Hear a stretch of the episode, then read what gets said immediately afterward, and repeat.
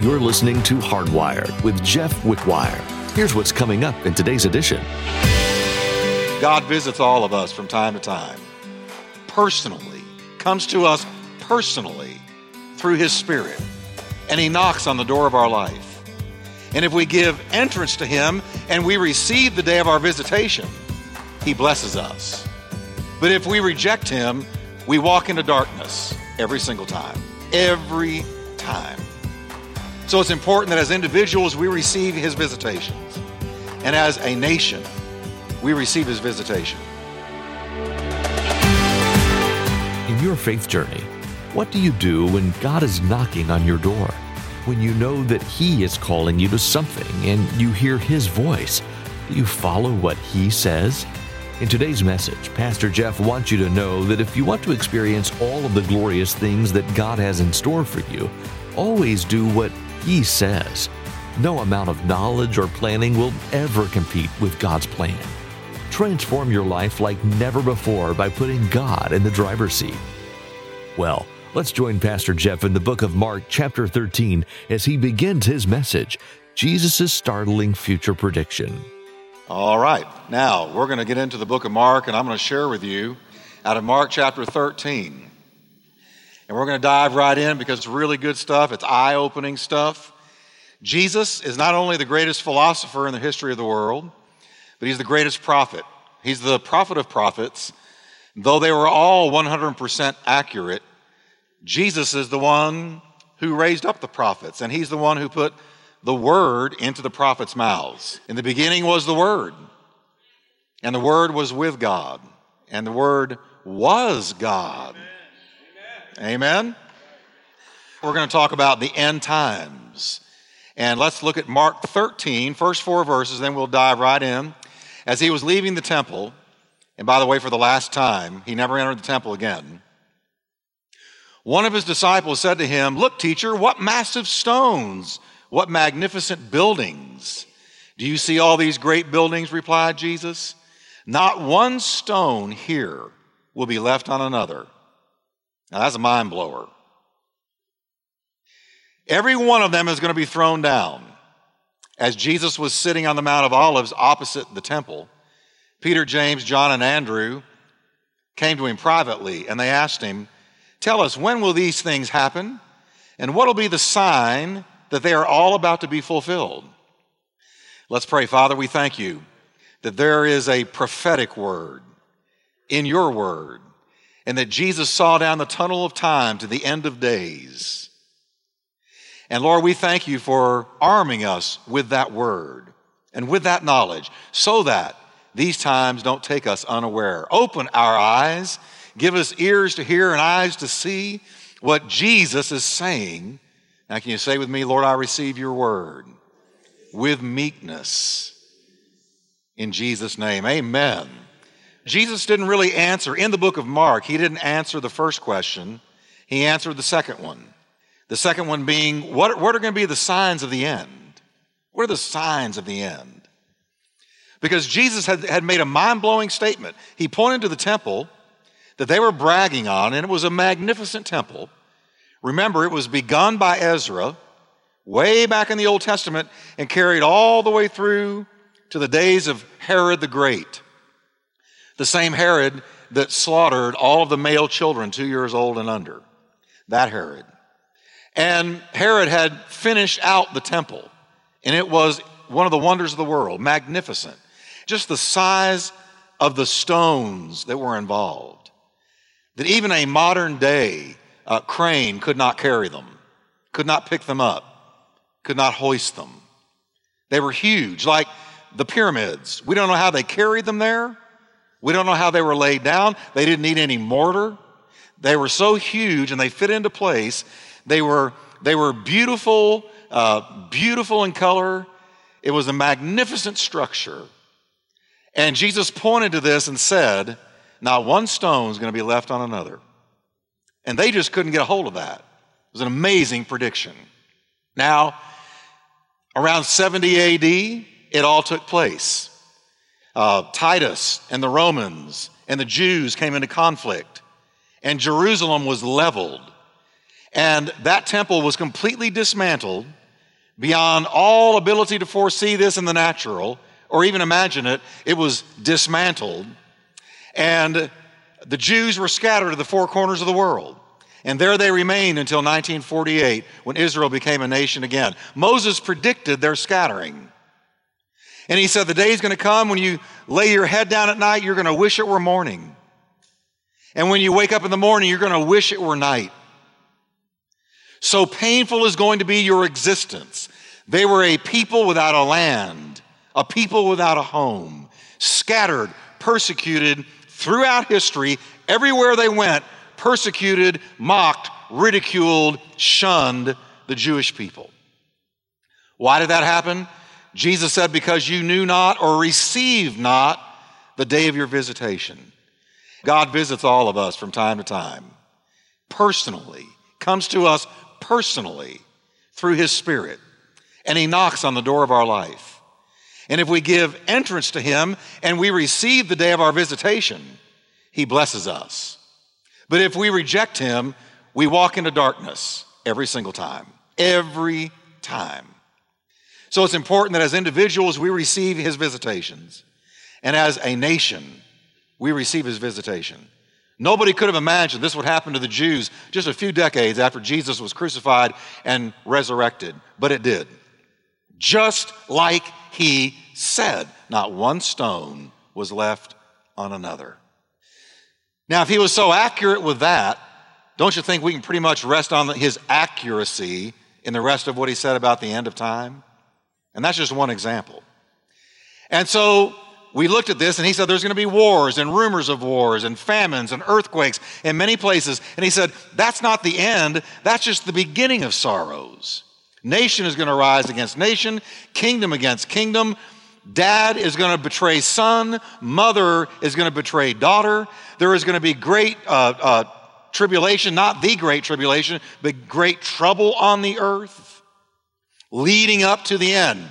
He said, You're going to see these things taking place. These are general signs that are the beginning of birth pangs, just the beginning.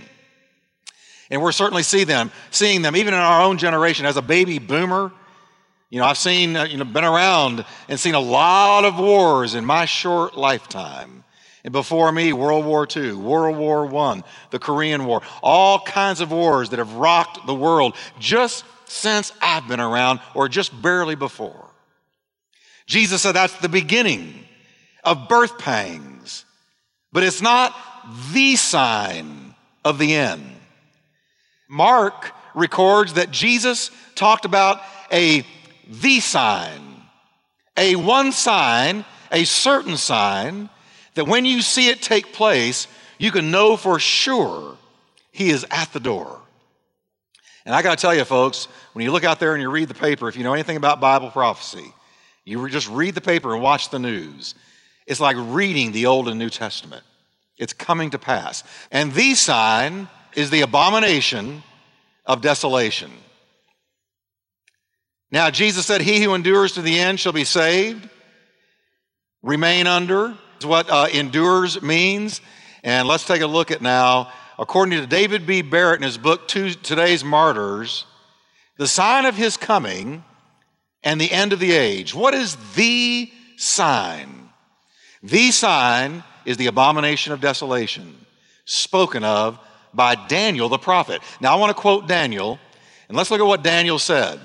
So, when you see the abomination of desolation, well, this is Jesus' words, then we'll look at Daniel's prophecy. When you see the abomination of desolation, spoken of by Daniel the prophet, Jesus said, standing where it ought not. Now, follow carefully. Jesus' mention of the abomination of desolation is taken from Daniel 11:31. Now here is what Daniel 11:31 says. They shall defile the sanctuary fortress. Then they shall take away the daily sacrifices and place there the abomination of desolation. Now, follow carefully. This is Daniel, centuries before Jesus. And he coins this phrase, abomination of desolation. Now, this describes a complete desecration of the temple. This happened following Daniel's prophecy in the time between the Old and New Testaments. It happened once when Antiochus Epiphanes, well, there's a name. How do you come up with a short name for that? Hey, uh, Anti. Hey, Epiph. But his name was Antiochus Epiphanes, and he desecrated the temple in Jerusalem in a horrible way after Daniel predicted this. He desecrated the temple by offering swine's flesh on the great altar and by setting up public brothels in the sacred courts. Can you imagine that? Here's where the Shekinah glory showed up in the temple, in the Holy of Holies, and swine, bacon, ham, pig meat was forbidden to these people, forbidden to the Jewish people. So, what did he do? He walked into the temple and he offered swine's flesh on the great altar, and by and set up public brothels in the sacred courts. Before the very holy place itself, he set up a great statue of the Olympian Zeus and ordered the Jews to worship it. Now, as bad as this was, it did not completely, and follow this carefully, this is really important. It did not completely fulfill the prediction of the abomination of desolation because Jesus said these words long after Antiochus had done this. Jesus said, You need to watch for an abomination of desolation. And he said that way after Antiochus Epiphanes had gone in and offered swine flesh and set up the brothels in the sanctuary or in the courts of the temple. So Jesus was not looking back, he was still looking forward to this event. Now, the Hebrew word translated abomination in Daniel 11:31 has the idea of a filthy, disgusting idol. Okay? But it's more than just an idol. First, it's an idol set in the holy place. Now, you know, you and I, when we hear the holy place, we don't really, that doesn't do to us what it did to the Jewish people. But this was such a holy place that when the priest would go in to make the annual sacrifice for sin, they would tie a cord to his ankle so that if he went in there and did the wrong thing or said the wrong thing and God struck him dead, they could drag him out by the cord so that they wouldn't have to go in and risk their own life to go into the presence of God, the Shekinah presence that was there in the Holy of Holies. It was into there Antiochus brought swine a mockery of God's word, a mockery of the God of the Hebrews, and set it there. And then this temple or this idol of Zeus, and he took it in there. And so, very, very serious here. Jesus said it's more than idol. first, it's an idol set in the holy place of the temple in Jerusalem, standing where it ought not. And as Matthew puts it, standing in the holy place. Second, it's a filthy, disgusting idol that brings desolation. It's called the abomination of desolation. Desolation meaning nothing and no one remains in the temple. It brings the complete and total devastating judgment of God when this happens. It's important to point out that this is not merely an idol uh, set in the Jewish temple, passages like Jeremiah 7:30 and other passages describe abominable idols in the temple, but they are not the abomination that brings desolation. That's what Jesus had to watch for. Again, something like the abomination of desolation almost happened again in 40 AD when Caligula, you've heard that name, was the emperor of Rome. He was crazy, baby, and totally depraved.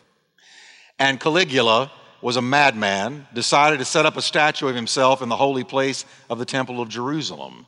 He set the statue, or he sent the statue by ship, and on its way down to Jerusalem, he died before it arrived, and it was never set up, or it would have been an abomination of desolation again, another idol in there. Essentially, here's what we're talking about the abomination of desolation speaks of the ultimate desecration of a Jewish temple an idolatrous image in the holy place itself, which will inevitably result in the judgment of God. It is the abomination that brings desolation. It has not happened yet. Not what Jesus was talking about. It's still future. The abomination of desolation is the object of religious nausea and loathing, who has to do with desolation, one commentator wrote. The Hebrew expression used in Daniel describes an abomination so detestable it causes the temple to be abandoned by the people of God and provokes desolation. Now, believe it or not, Paul the Apostle chimed in on this in 2 Thessalonians 2 and verses 3 and 4. Here's what he said Pay close attention. Now we're getting to where it matters to you and me. He said, That day will not come unless the falling away comes first, and the man of sin is revealed, the son of perdition who opposes and exalts himself above all that is called God or that is worshiped. So that, watch this, he sits as God in the temple of God, showing himself that he is God or stating that he is God. Now, Paul says by the Spirit of God in the New Testament, way back 21 centuries ago, he said, here's what's going to happen. The end of time is not going to come until a man, not an it, not a thing, it's not neuter, it's a man, anthropos, a man, walks into the temple, sits in the holy place, and says, I am God. That man is the Antichrist. That is the abomination of desolation. Daniel 12 11 gives additional insight. From the time that the daily sacrifice is taken away and the abomination of desolation is set up, there will be 1,290 days until the end.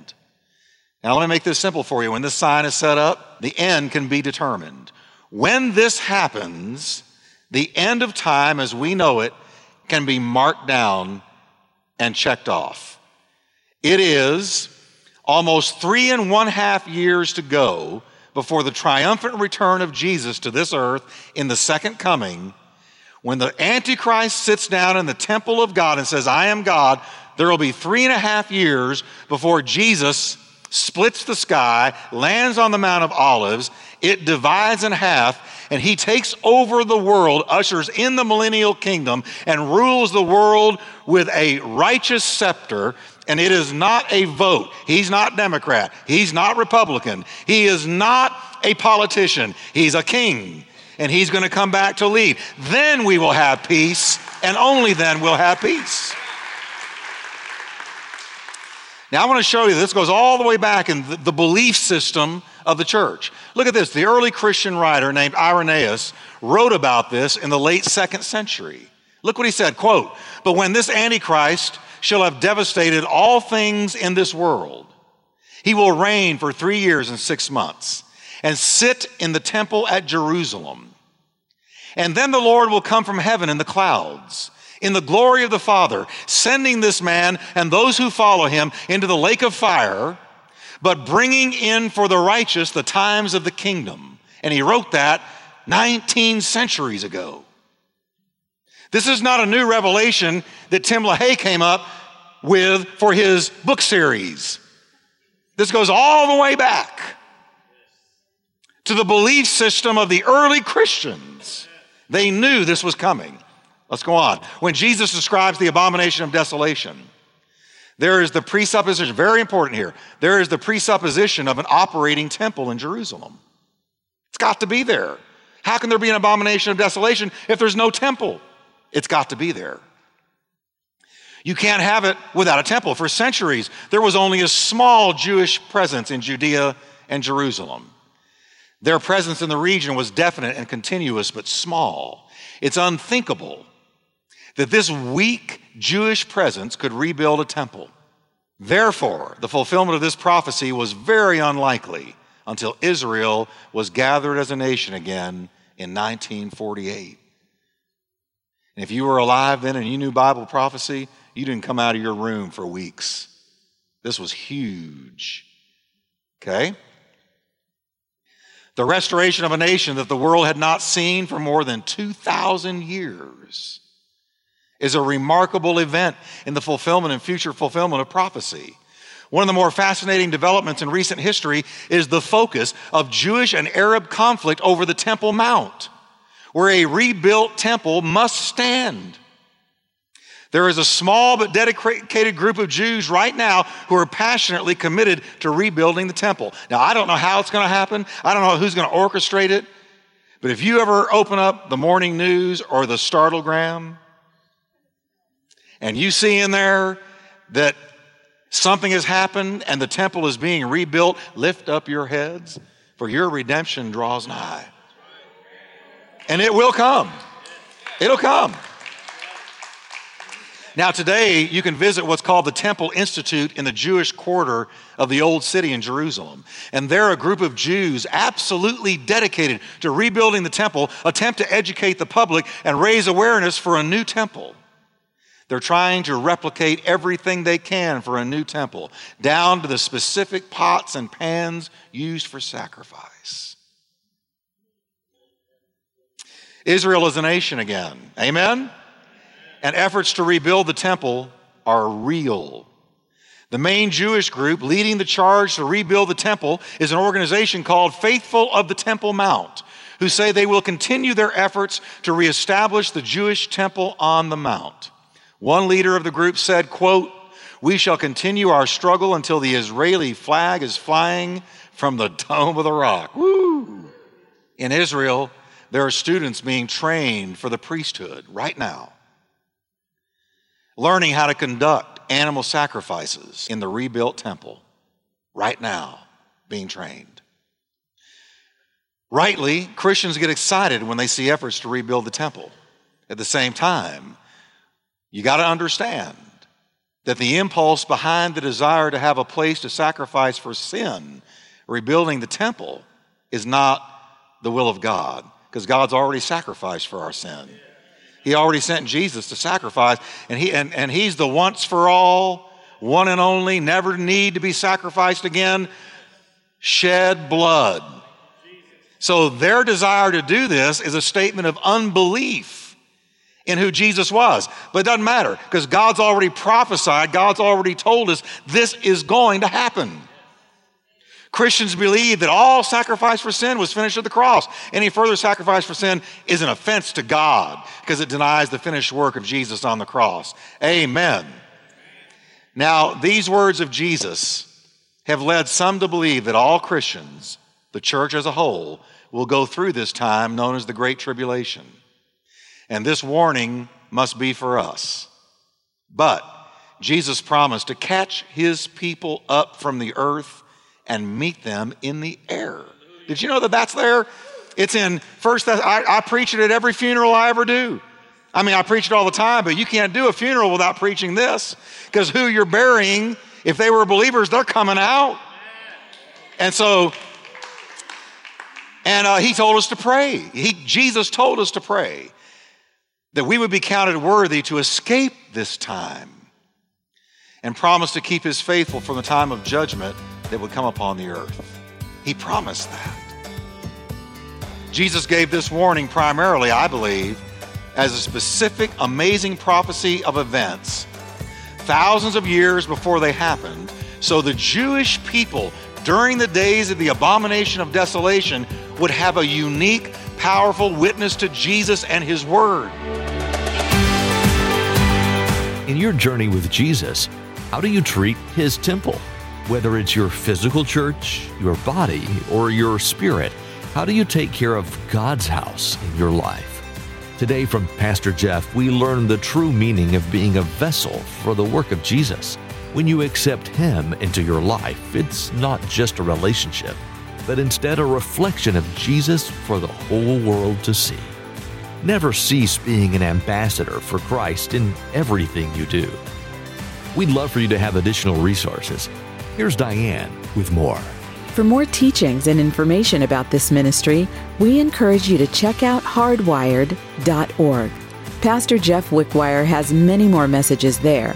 You'll find them under the audio tab. This will surely help you be encouraged in the Word.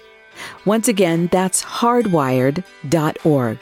We want to invite you to come back again next time for another teaching from Pastor Jeff. Daniel has more on that, giving you something to look forward to.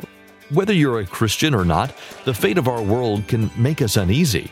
When we look at where things are headed, it's usually concerning. In his next message, Pastor Jeff wants you to know that if you want to be assured in where you stand in eternity, give your life to the Lord. You'll never be able to save yourself. Only God's perfect grace will deliver you from the pain and suffering that this world has in store for you. Give the keys to God and be saved. That's all the time we have for today. Thanks for tuning in to this edition of Hardwire with Jeff Wickwire. You can listen to more messages from this and other books of the Bible by visiting hardwired.org. Join us next time to continue our study in the book of Mark right here on Hardwired.